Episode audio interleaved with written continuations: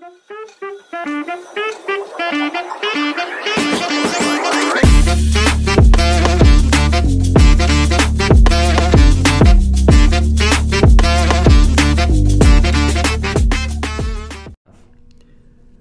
what's up, guys? Welcome back to another episode of the Community Corner podcast. I'm Arnav. And I'm Nikhil, and today we're going to be talking about the art of productivity. Whoa.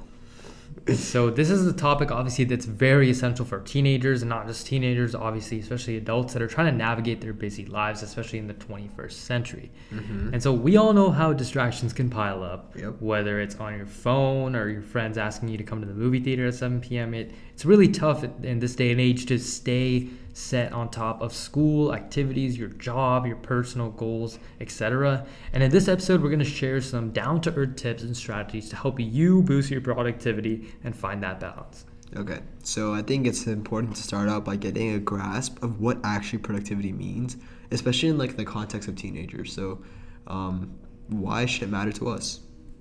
For sure, you know, I think what's important to know is that productivity is not just about like getting to the point where you're not busy. It's about making the most of your time and energy. It's Yep. about efficiency.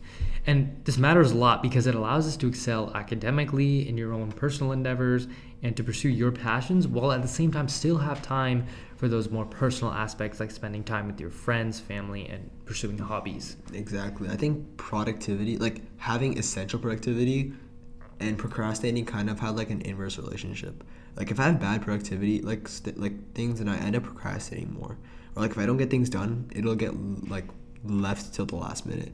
And I have we have so many friends that are really good at productivity. You can see how that excels them. And we have friends who are really bad at productivity. Like for example, um, we have one of our friends. We'll name we'll name him Dave. Okay, so Dave was really passionate bit passionate about like getting Val, like being Val, and also playing guitar, right?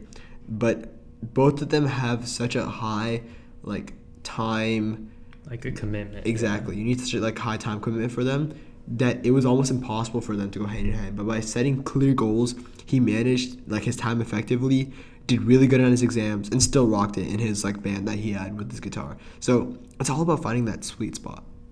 For sure. I think let's dive into some more of those tips now that we understand what productivity is. So I think one of the biggest things is obviously setting clear goals. You know, there's an acronym I like to use called SMART goals, right? So you want to set, you know, attainable goals, you want to set timely goals, you want to make them realistic, and you want to make them manageable.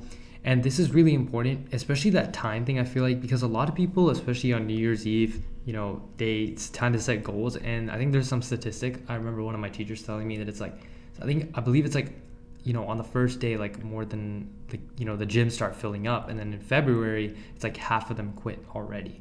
And so it's really important to set a very timely goal. Like tell yourself like, hey, I want to accomplish this step of the goal by this date, this step by this date, and here's my overarching goal date. And so by doing this, it makes it easier for you to stay motivated because you can keep yourself in check. And so you really want to break those tasks into some smaller chunks. Yeah. Speaking of smaller chunks, um, there's this thing my dad used to always say, right? Or another common workplace phrase is, "How do you eat an elephant?"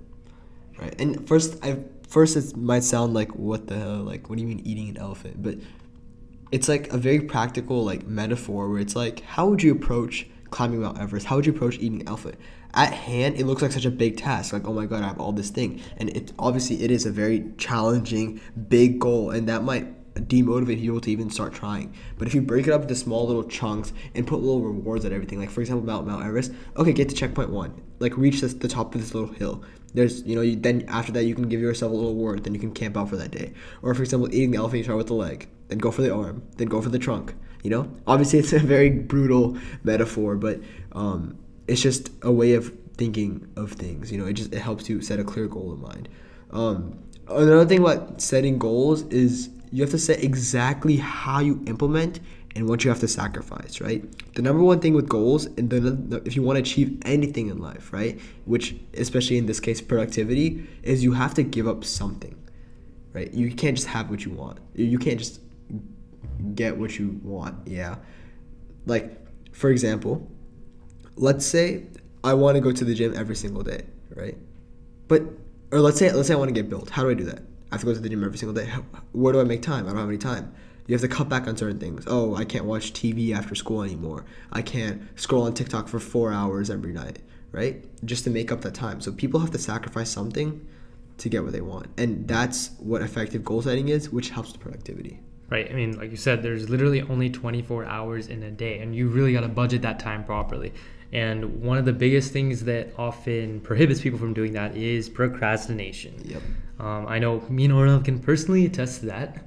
Um, and I know a lot of our viewers can, not to call you guys out, but for being honest with ourselves here.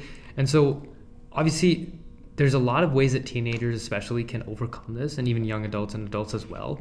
And and one of one of, one really popular technique is the Pomodoro technique, which really helps you stay in focus. And so you work with full focus. So you work on whatever task it is for 25 minutes, and then you want to follow that up with a five minute break. But what's really important about that is that you don't look at your phone because that will make you fall into that kind of loop, that cycle of watching TikTok for an hour. Mm-hmm. And so that helps you keep things on track and you're taking meaningful break, breaks, right? Where you're keeping yourself in check by, you know, understanding what you've accomplished by the end of the 25 minutes while also giving yourself a little bit of a breather. Exactly. And with that way, it doesn't feel like you're cramming for four hours. It feels like, oh, you're sitting here and there while having some nice little breaks. Like in those breaks, go downstairs, talk with your parents for a bit, go talk to your sister, go go play ping pong for like two minutes, whatever, right? Just you can't do anything that is too much. Um, too much distracting, too much dopamine. Exactly. Yeah, because once you get sucked in, it's hard to like get out of it. For sure. And I know like you know, I for one can talk about vouch for my, you know, overcoming procrastination. I know like back in the day, um, in like sixth or seventh grade, I used to be a big procrastinator with my assignments. Now I didn't even have much to do after school. I pretty much I was in the bed and I played tennis. That was pretty much it. I wasn't really involved in any clubs or anything, but I really just struggled with getting my work done, especially in some of my tougher classes like English for me. And so I, the way I started budgeting my time was once I hit COVID. I know a lot of people that was the kind of the time where a lot of people started slacking off, but for me that was the time where I really started building that up. And so I think I gained a little bit of maturity and I was able to start researching a lot of techniques that work for me. And one of those was the Pomodoro technique. It really helped me keep in check. And another thing that really worked for me personally was writing down my goals, right? Writing down what I wanted to accomplish on my whiteboard and writing that step by step. By this month, I wanted this. And I, I wrote multiple goals, not just one goal, but like, what did I want to accomplish with my grades? You know, I wanted to have in, let's say, a 97 in X class or whatever it is. I wanted to, you know, achieve this weight goal, achieve, you know, this goal in terms of my physical standards. I wanted to spend this much time with my family, etc. And I wanted to develop these relationships with my people. And so that's, that's really how in this day and age I'm able to manage a lot more stuff now, especially being able to manage this podcast with all my school stuff as well. Exactly. And it's really important to find that balance, right? And with effective productivity, people can find that balance and find that um, find that place in their life where they feel like, okay, I'm good, I'm settled, and this is how I want my life to go.